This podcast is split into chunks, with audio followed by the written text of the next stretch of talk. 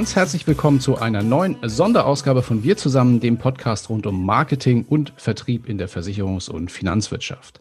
Mein Name ist Rainer Demski und in dieser Episode sprechen wir über die Herausforderungen in der Biometrie, insbesondere in der Arbeitskraftabsicherung. Wo steht da der Markt? Wohin gehen die Trends? Welche Aufgabenstellungen, Hürden und auch Chancen ergeben sich äh, in der Beratung?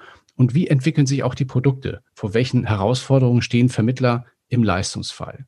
Zu diesen und zu anderen spannenden Fragen rund um die Biometrie spreche ich heute mit einem Mann, der selbst viele Jahre als Makler tätig war und inzwischen bei der Dialog als Key Account Manager im Maklermarkt sowie für Konzepte und Produktentwicklung tätig ist. Herzlich willkommen, lieber Alexander Ponert.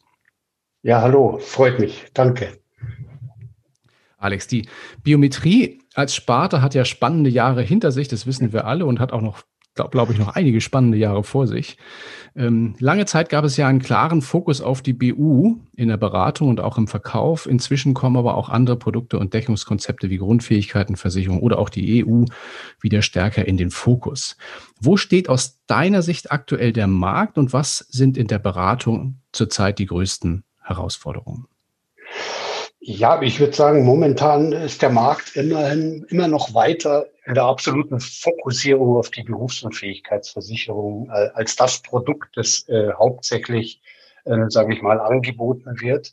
Mhm. Ähm, wir haben gesehen in den letzten Jahren, Stand heute, wir haben eine große Ausdifferenzierung, was die, die, die Bedingungen, die Leistungsauslöser betrifft. Der Bedingungswettbewerb ist an seinem Ende fast angelangt, kann man sagen. Ja. Äh, alle haben sich irgendwo, die im Premium-Bereich sind, sich auf ein Niveau eingependelt. Wir haben Berufsgruppendifferenzierungen immer weiter äh, ähm, vollzogen. Es wird meines Erachtens nach darum gehen, hauptsächlich mit, möchte ich mit zwei, zwei äh, Thesen eigentlich antworten. Die eine ist Kundenbedürfnis trifft Versicherungsschutz und die andere ist Maklerbedürfnis trifft Mehrwertanbieter.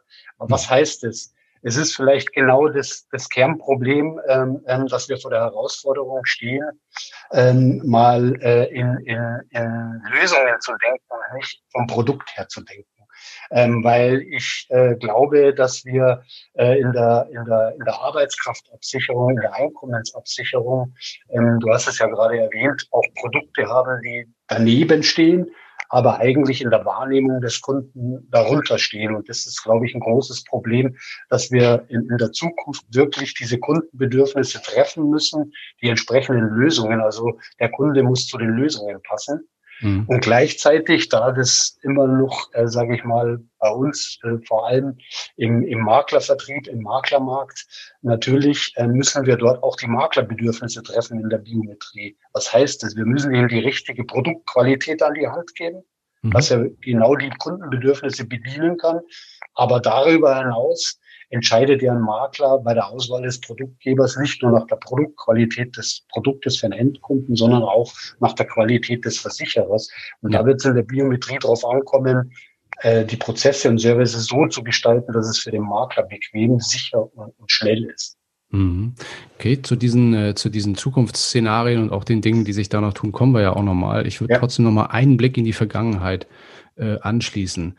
Ähm, in Deutschland ist es ja immer noch so nach aktuellen Zahlen, dass jeder Vierte im Laufe seines Lebens berufsunfähig wird. Daran hat sich nicht viel geändert. Ebenso wenig hat sich äh, viel geändert an der Marktabdeckung im Bereich BU. Es sind noch immer rund 70 Prozent der deutschen arbeitenden Bevölkerung nicht BU versichert. Äh, das ist komisch bei dem Marketing- und Vertriebsdruck, der in den letzten Jahren gemacht wurde. Woran liegt das?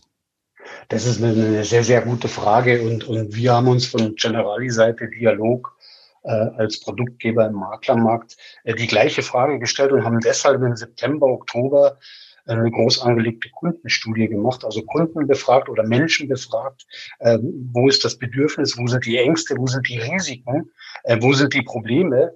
Und da haben sich vier Kernproblemfelder herausentwickelt und ich glaube, das wird äh, ganz entscheidend sein, die zukünftig wirklich zu bedienen.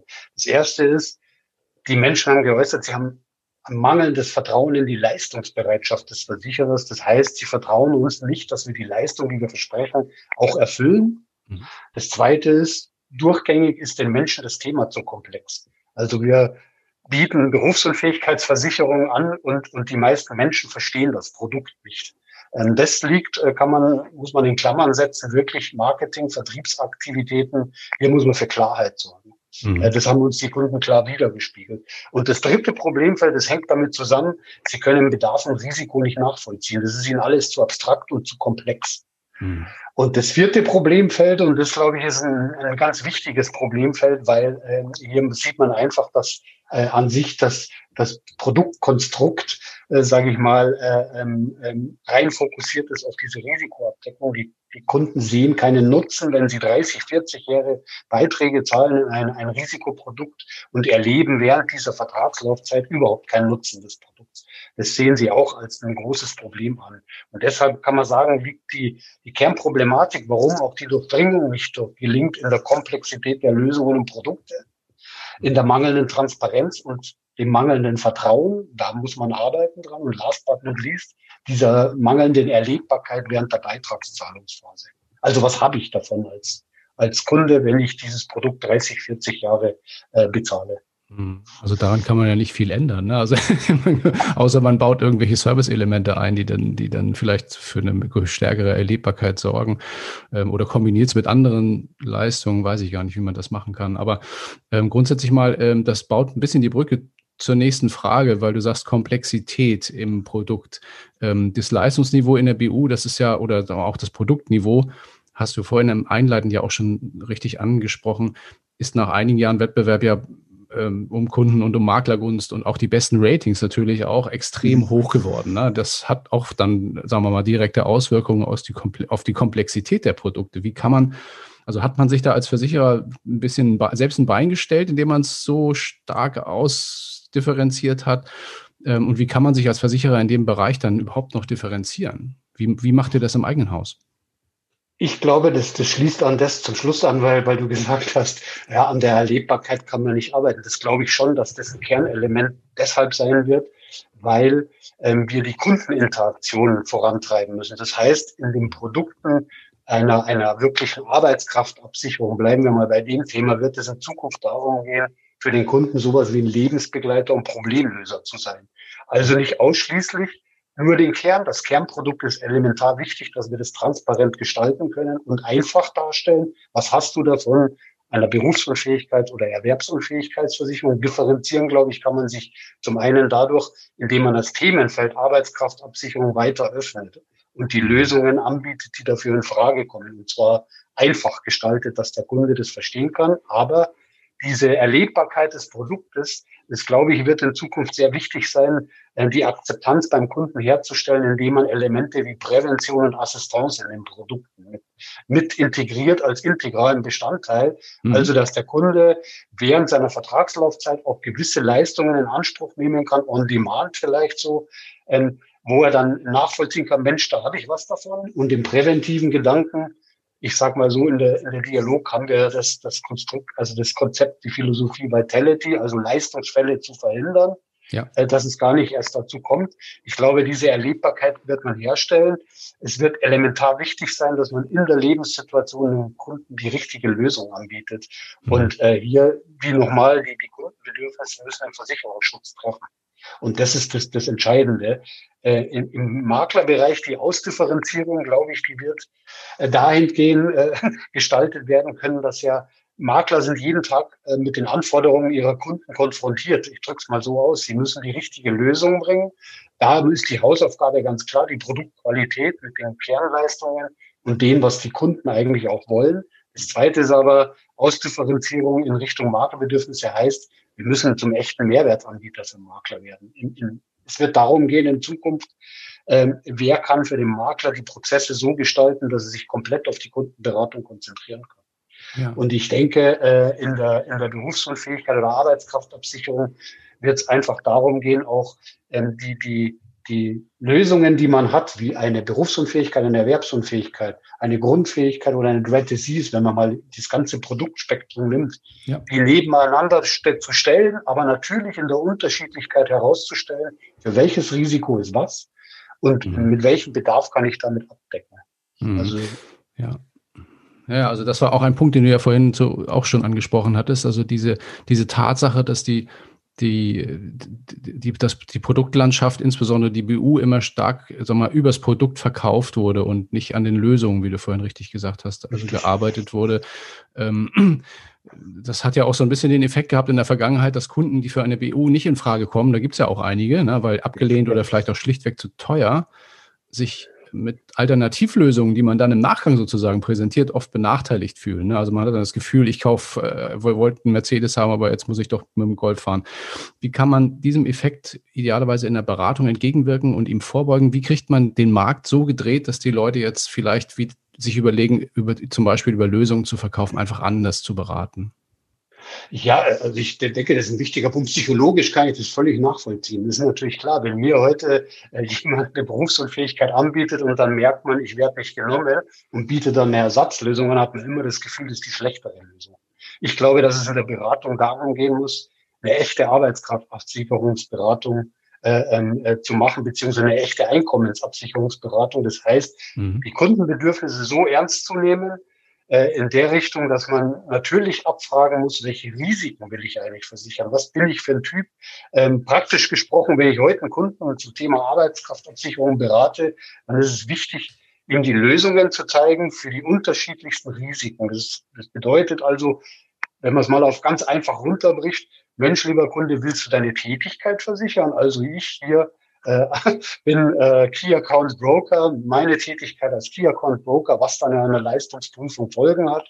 Ähm, will ich das absichern oder bin ich im Risikobewusstsein, sage ich mir, Mensch, mir geht's eigentlich darum, ich will den Worst Case absichern, ich kann überhaupt nicht mehr arbeiten. Ich glaube, dass man das viel ernster nehmen muss, auch wir Versicherer, wirklich die Produkte so, äh, gleichberechtigt nebeneinander zu stellen, aber die Unterschiede klar und einfach herauszuarbeiten, so dass es der Makler aber auch einfach hat, die, die Lösungen zu beraten. Äh, das wird, glaube ich, den Markt zu drehen. Aus, aus, aus der Sicht, es wird sehr schwer sein, aber ich glaube, ähm, man wird da nicht drum kommen, wenn man eine höhere Durchdringung haben möchte. Ja, klar, es wird dann für Vergleiche wird es dann nicht einfacher. Ne? Also wenn man das aus der Richtung der Lösungen einsteigt, ist aber für einen Makler eine gute Chance, sich wieder zu positionieren über sowas, ne? als, als Berater. Ne? Ich glaube, als Berater ist es absolut eine Riesenchance, weil du das Thema Vergleiche ansprichst. Das ist ja klar. Also momentan ist es ja auch für Makler sehr schwierig. Wie kann ich das richtige Produkt, den richtigen Produktgeber äh, für meinen Kunden rausfiltern? Da muss ich über die Vergleiche fast arbeiten. Ich glaube aber, wenn wir das Themenfeld Arbeitskraftabsicherung als die Lösung öffnen, Mhm. Dann habe ich eine ganz andere Vergleichbarkeit, weil dann geht es wirklich in Lösungen für den Kunden zu, zu denken, seine, seine Problem oder sein Risiko zu lösen. Es ist ja, ein, wenn man an Schaden- oder Kompositversicherung denken, gar nicht anders. Ja. Also äh, da, da, da denken wir ja auch in Lösungen äh, für ein Problem und nicht jetzt nur in das Produkt. Mhm, stimmt. Genau. genau. Ich würde gerne nochmal einen aktuellen Aspekt in dieses Thema, wo wir schon beim Thema Beratung jetzt sind, ähm, einfließen lassen. Äh, in unserem aktuellen Corona-Jahr, sage ich einmal, hat die digitale Beratung ja einen erheblichen Schub erfahren. Ähm, und natürlich auch in der biometrischen Beratung. Ähm, auch da die Frage ist, sag mal, grundsätzlich das Thema Biometrie auch für eine konsequente digitale Beratung geeignet? Äh, die Frage ist ein bisschen rhetorisch, weil ich viele Kollegen auch aus dem Markt kenne, die das gut hinbekommen und da auch erfolgreich sind. Ähm, aber vielleicht für diejenigen, die da noch so ein bisschen am Anfang stehen, worauf sollten Vermittler hier achten, insbesondere auch im Neukundengeschäft? Ich glaube, ähm, also ich sage mal so, die, die Entwicklung wird man nicht aufhalten können. Corona hat äh, so, so, so traurig und auch so, so äh, extrem dieses Thema ist, eins bewirkt, dass wir viel schneller an solchen Lösungen arbeiten. Und um was wird es da gehen? Ich glaube, dass die digitalen Lösungen in dem äh, Vertriebs- oder Beratungs- und Geschäftsprozess des Maklers die Beratungskompetenz eigentlich aufwerten. Weil es mhm. wird fundamental darum gehen, auch dass der Makler auswählt, wer unterstützt mich am besten dabei, äh, eine Beratung beim Kunden so zu gestalten, dass ich möglichst wenig Aufwand noch habe, das Geschäft abzuwickeln. Also sich auf seinen Kunden zu konzentrieren und äh, intelligente Lösungen müssen wir einfach bieten und intelligente Beratungstools, die in der digitalen Beratung eingesetzt werden können, genau das Kundenbedürfnis, was ich am Anfang geschildert habe, mit Arbeitskraftabsicherung so zu bedienen, dass auch die Entscheidung abgesichert ist. Und das wird, wird die Kunst sein. Darauf muss auch ein Makler achten, was nehme ich da, ähm, welche Beratungstools oder Tarifierungssoftware, die eben diese digitale Beratung ermöglichen. Ich mhm. glaube, dass digitale, äh, die, die Digitalisierung nicht nur ein zusätzliches Absatzinstrument ist, sondern es verbessert echt die Kundenkommunikation. Da bin ich über, da bin ich echt überzeugt davon, mhm. weil wenn es ihn entlastet, eine digitale Lösung, sich wirklich auf ein Gespräch zu konzentrieren und den, den Bedarf herauszustellen, dann glaube ich, ist das, äh, sind wir da auf einem wirklich guten Weg. Wir werden uns, glaube ich, darauf einstellen müssen. Das merkt man ja jetzt in den Corona-Zeiten schon. Ja. Ähm, das physische dann bin ich echt überzeugt von, werden wir nicht ersetzen können, weil äh, der Makler eine wesentliche Rolle spielen wird beim, bei, der, bei der Kundenberatung. Also absolut, bin ich ja. weiterhin überzeugt. Ja, ich meine, es gibt auch Marktteilnehmer, also Kollegen, die die durchaus ausschließlich digital beraten und auch damit erfolgreich sind. Übrigens auch tatsächlich in den in, in solchen Sparten. Ne? Also das muss ja. man schon sagen. Also nicht kein, kein Einzelfall mehr, dass das auch voll digital funktionieren kann, hat so ein bisschen was mit den Zielgruppen zu tun, mit denen man, die man vor der Brust hat, wenn man da zum Beispiel im Bereich äh, von, von der, der Digitalwirtschaft guckt, da sind Leute das einfach auch gewohnt und fragen es auch aktiv nach, also sowas zu machen. Ähm, ja, das gehört ja auch zum Kundenbedürfnis, um das nur zu sagen. Genau. Also wir haben ja jetzt eine, eine Generation, sag ich mal, der 20, 30, 35-Jährigen vor uns, Richtig. die mit digitalen Instrumenten ja aufgewachsen sind. Also die genau. ganz anders damit umgehen. Und ich glaube, darauf muss man sich einstellen. Ich bin aber überzeugt, dass man gerade solche Risiko, äh, sage ich mal, so biometrische Risikoprodukte oder Lösungen äh, digital ähm, ähm, sehr gut darstellen kann. Aber das muss man weiterentwickeln. Da bin ja. ich überzeugt von, ja. dass das gelingen kann. Und der Makler, wenn es dann zielgruppenspezifisch einsetzt, ist es eine große Hilfe für ihn. Absolut. Also ich gebe geb dir absolut recht. Ich glaube auch gerade in diesen Berufsumfeldern, sagen wir mal, ist auch das Thema Aufklärung nochmal wichtig. Ne? Also weil ja da, dass äh, viele sagen ja, okay, ich bin am Schreibtisch, den ganzen am Computer, wie kann ich berufsunfähig werden? Da also die Zahlen mit den psychischen Erkrankungen und solche Dinge, das kennen wir ja alles. Im Markt kennen wir das. Draußen äh, ist da aber, glaube ich, auch immer noch ein Kommunikationsbedarf. Also da kann man viel bewegen. Ähm, wenn wir im Bereich Digitalisierung sind, was muss denn aus deiner Sicht so, so gesehen technisch und prozessual und ich sage mal auch ganz besonders auf Seiten der Versicherer und Pools noch geschehen, damit die Sparte Biometrie noch mehr Nutzen aus dem Thema Digitalisierung ziehen kann und kann vielleicht dabei auch das Thema Bipro eine Rolle spielen? Äh, also ich, äh, ich würde es mal so sagen, die riesigen Vorteile der Digitalisierung, die muss man konsequent umsetzen. Und äh, das kann man ganz, ganz einfach machen, äh, die Antragsprozesse. Also das ist ja immer, wir haben in, im, im Umfeld der biometrischen Versicherung immer eine große Diskussion um Antragsprozesse, Risikoprüfungsprozesse, Leistungsprüfungsprozesse, das immer als sehr komplex wahrgenommen wird, äh, mhm. sehr umfangreich ist und in der, in, der, in der Zeitstrecke sehr lang dauert. Und da bin ich der, der Auffassung, und wir arbeiten da sehr intensiv daran, dass es darum gehen wird, dem Makler effizient, effektiv so zu unterstützen, dass er die Routinearbeiten ihn das von diesen Routinearbeiten entlastet. Und ich nenne mal ein Beispiel aus unserem eigenen Haus. Wir haben jetzt ganz konsequent im Herbst in der Risikolebensversicherung der Dialog den Antragsprozess so durchgängig digital gestaltet und automatisiert, dass von der Antragserstellung bis zur, über die Risikoprüfung am Point of Sale, also mit Votum der Makler alles selber machen kann und mit der elektronischen Unterschrift den Antrag einfach einreicht und dass das ohne Medienbruch geschieht.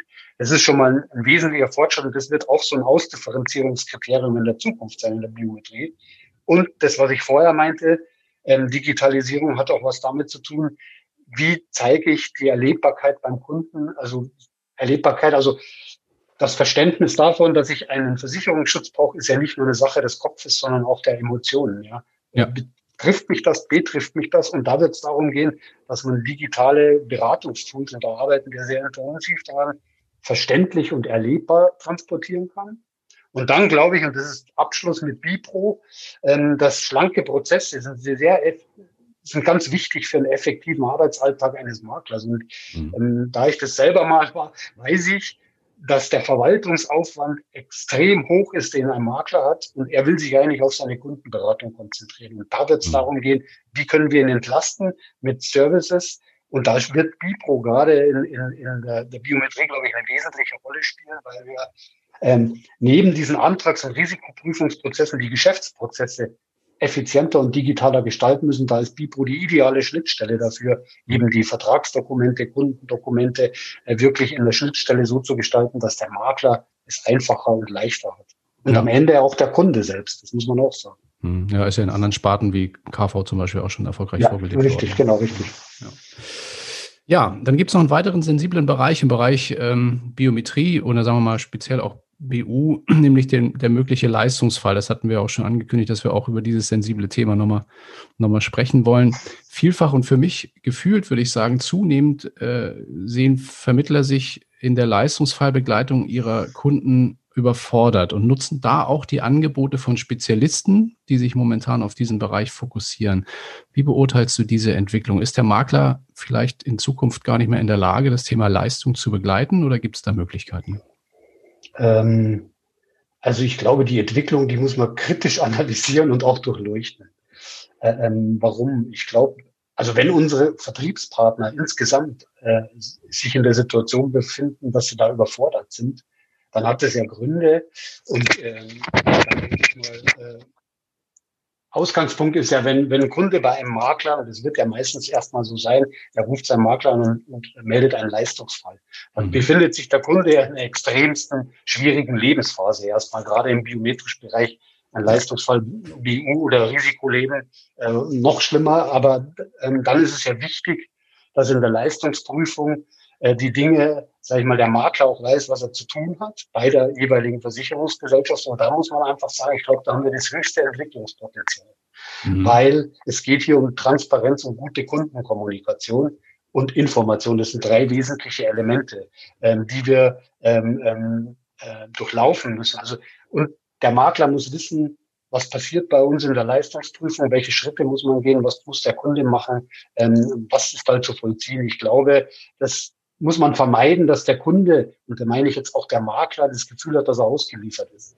Ja, mhm. auch da sage ich, müssen wir aus Versicherersicht, äh, äh, der Kunde müssen wir so ein bisschen als Partner agieren, auch beim Makler auf Augenhöhe, äh, weil es elementar wichtig ist, dass genau in diesem äh, Segment, in diesem Geschäftsprozess auch um es mal so auszudrücken, ähm, der Makler und der Kunde nicht alleine gelassen ist und nicht weiß, was er zu tun hat. Ja.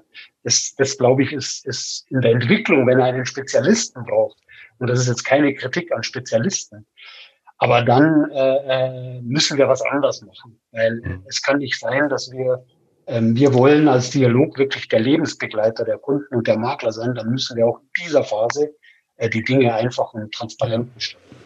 Ja, klar. Das sind ja in der Vergangenheit, glaube ich, auch genau die Fälle gewesen. Also wenn ein Leistungsfall nicht funktioniert, ja, oder langsam funktioniert, die Leute sind in einer Notsituation und in einer schwierigen Lage. Das sind die Sachen, die in, dann in der Presse immer wieder gelandet sind und die vielleicht auch zu diesem Bild geführt haben, Mensch, äh, die, die, die zahlen ja nie, ne? was ja nicht stimmt. Also wenn man den, die tatsächlichen äh, ja. Leistungsfälle sieht, dann sind ja ganz, ganz viele positive Geschichten, über die, aber sowas landet dann natürlich immer in der Öffentlichkeit, ne? wenn was nicht funktioniert. Ja, das ist, das ist richtig. Aber ich glaube, da, da geht es darum auch, da ein Element ist wirklich, man muss auch transparent die Leistungsquoten, ähm, sage ich mal, auch ja. unseren Maklern äh, veröffentlichen und äh, vielleicht die, die, die Schritte, äh, die man gehen kann, kann ich gerne skizzieren, die man eigentlich machen müsste. Ich bin der Auffassung, in der Leistungsprüfung muss man das analog sehen wie bei, bei den Antragsprüfungen im Gesundheitsfragen. Da haben wir gerade von Digitalisierung gesprochen. Ich glaube, zunächst mal, also wie gesagt, Informationen zur Verfügung stellen. Was, was heißt die Leistungsprüfung? Äh, was bedeutet das? Äh, welche Schritte muss er gehen? Was muss der Kunde an Unterlagen einreichen? Ich nenne mal ein einfaches Beispiel aus der, aus der Dialogwelt der Leistungsprüfung. Wenn bei uns eine Leistungsfallmeldung eingeht, dann bieten wir dem Kunden an, in sowas wie ein Teleclaiming, also im ersten Telefoninterview abzu checken und abzustimmen, was ist das für ein Leistungsfall, was, was muss der Kunde jetzt machen. Wir geben ihm Orientierung, alles natürlich in Abstimmung mit dem Makler. Ich glaube aber auch da wird man in der Zukunft Tools entwickeln müssen, die digital unterstützen, dass man sich auf diese menschliche Komponente, das darf man ja auch nicht vergessen, da steckt ein Mensch dahinter. Und da denke ich, die menschliche Komponente in der Betreuung, in der Begleitung sowohl des Maklers wie des Kunden wird elementar wichtig sein. Alles andere kann man über digitale Unterstützung gestalten. Okay. Ja. Ja, spannende Entwicklung. Ähm, ich würde gerne zum, zum Abschluss nochmal vielleicht einen, sagen wir mal, einen großen Blick in die Zukunft werfen. Du hast ja schon sehr viele konkrete äh, Entwicklungspotenziale auch, auch genannt. Ähm, wie sieht nach deiner Prognose in Deutschland der Biometriemarkt in, sagen wir mal, fünf Jahren aus? Ich meine, weite Perspektive, aber vielleicht kriegen wir es ja hin. Immer schwer. Also ich will da echt mal meine persönliche Prognose, die, die, die speist sich eigentlich darum, auf der Hoffnung, dass wir es schaffen, äh, Lösungsräume zu öffnen. Das heißt also wirklich das Themenfeld Arbeitskraftabsicherung mit gleichberechtigten verschiedenen Risikoversicherungsschutzbereichen, also Berufsunfähigkeit, ähm, Erwerbsunfähigkeit, Werte, siehst alles, was es noch dazu gibt, äh, so transparent darzustellen. Ich glaube, demjenigen, der das gelingt, als Versicherer auch, wirklich diese Erlebbarkeit, den Sinn, den Bedarf, Bedürfnis ähm, so beim Kunden anzubringen, dass er es versteht, der mhm. Makler ist einfacher zu beraten, dann sehe ich im Biometriemarkt wirklich, also goldene Zeiten finde ich jetzt ein bisschen äh, schwierig, aber eine Durchdringung zu schaffen, weil ich glaube, ähm, das möchte ich schon sagen, da hat man ja eine soziale Verantwortung. Eine Absicherung ist ja nicht nur ein Produkt, das man jemandem anbietet, sondern äh, ich als Makler draußen äh, biete ich dem Kunden äh, im Falle des Worst-Case-Szenarios oder welches Risikoszenario er wählt, äh, als Absicherung äh, biete ich ihm Schutz für sich und seine Familie. Und das ist, da sollte man nicht unterschätzen. Ja.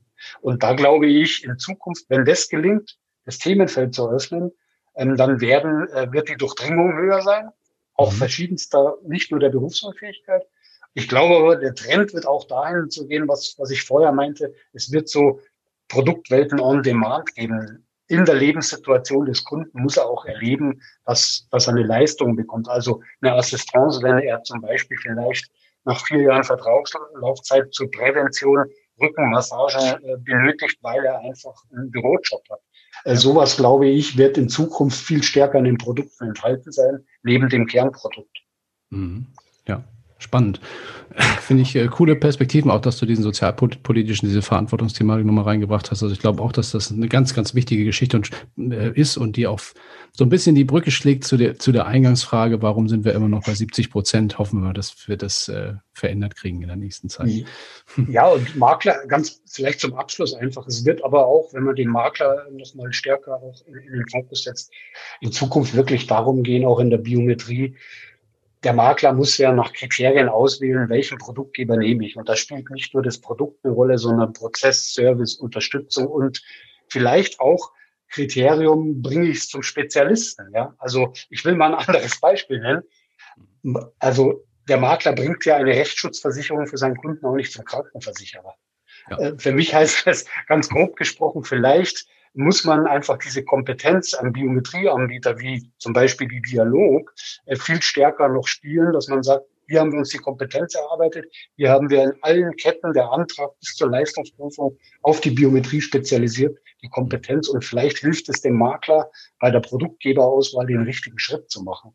Mhm. Aber da müssen wir die Maklerbedürfnisse wirklich zu 100 Prozent als, als partnerschaftlich sehen und darauf einwirken. Und dann, glaube ich, wird es auch gelingen, beim, beim Endkunden genau die, die richtigen Lösungen anzubieten. Ja. Das wird die Herausforderung. Ja, tolle Gedanken und Ansätze finde ich super. Ähm, ich sage mal vielen lieben Dank für den Austausch und für das Gespräch. Ähm, ich habe auch wieder sehr viel mitgenommen, auch in dieser Folge für, für mich ganz persönlich. Ähm, ja, wünsche viel Erfolg auch weiterhin mit dem Thema und mit der Weiterentwicklung eurer biometrischen Lösungen und so. Und sage ganz lieben Dank. Ja, vielen Dank. Mir hat auch sehr viel Spaß gemacht. Vielen Dank für das Gespräch. War ein gut, sehr guter Austausch. Äh, auch ich habe sehr viel mitgenommen ähm, und wünsche weiterhin viel Erfolg. Danke.